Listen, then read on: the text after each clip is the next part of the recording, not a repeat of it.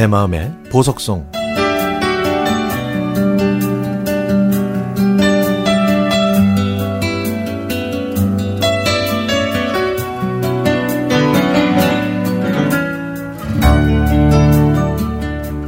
며칠 전에 입맛이 없어서 팥칼국수를 해 먹었습니다. 밀가루를 반죽해서 잘 핀 다음에 밀가루를 뿌려 칼로 자르고 팥국물을 만들어 칼국수를 넣었죠. 오랜만에 팥칼 국수를 먹었더니 어린 시절의 추억이 쫙 밀려왔습니다.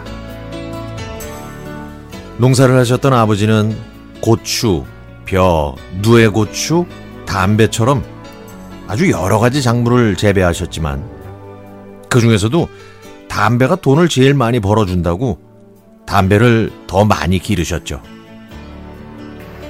담배 농사는 다른 작물에 비해 손이 많이 가는데요. 봄날의 건조장에 네모난 판을 만들어서 씨를 뿌리고 물을 줘서 끼웁니다. 그리고 잎이 노랗게 익으면 담배 잎, 잎을 따는데요. 그 시기가 바로 제 여름방학 때입니다.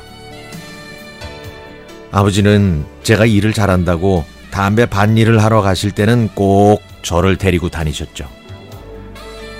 그런데요, 담뱃잎을 딸 때 제일 무서웠던 게 뭔지 아세요? 바로 뱀입니다, 뱀. 뱀이 제 발 밑으로 쑥 지나가거나 한 곳에 동그랗게 또아리를 잡고 있거든요.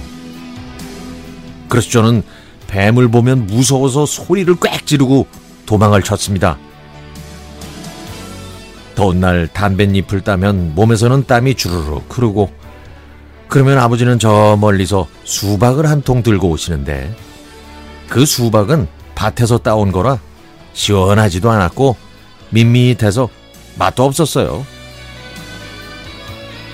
담뱃잎을 다 따면 아버지는 지게로 져서 집으로 가져오셨습니다.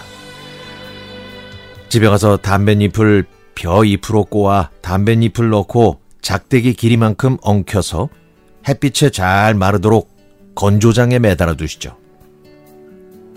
제가 담배 밭일을 아무리 잘했어도 그 일이 싫을 때도 많았습니다, 사실.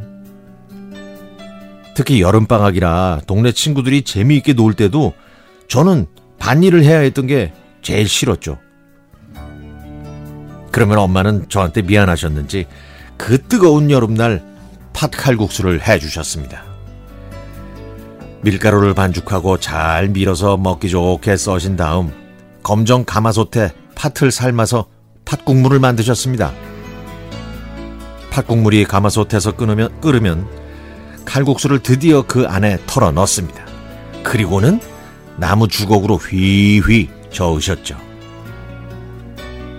한여름 더운 날 석양이 뉘엿뉘엿 저물어 갈 때 앞마당에 멍석을 깔고 저희 가족은 다 함께 모여서 엄마가 만들어 주신 팥 칼국수를 먹었습니다.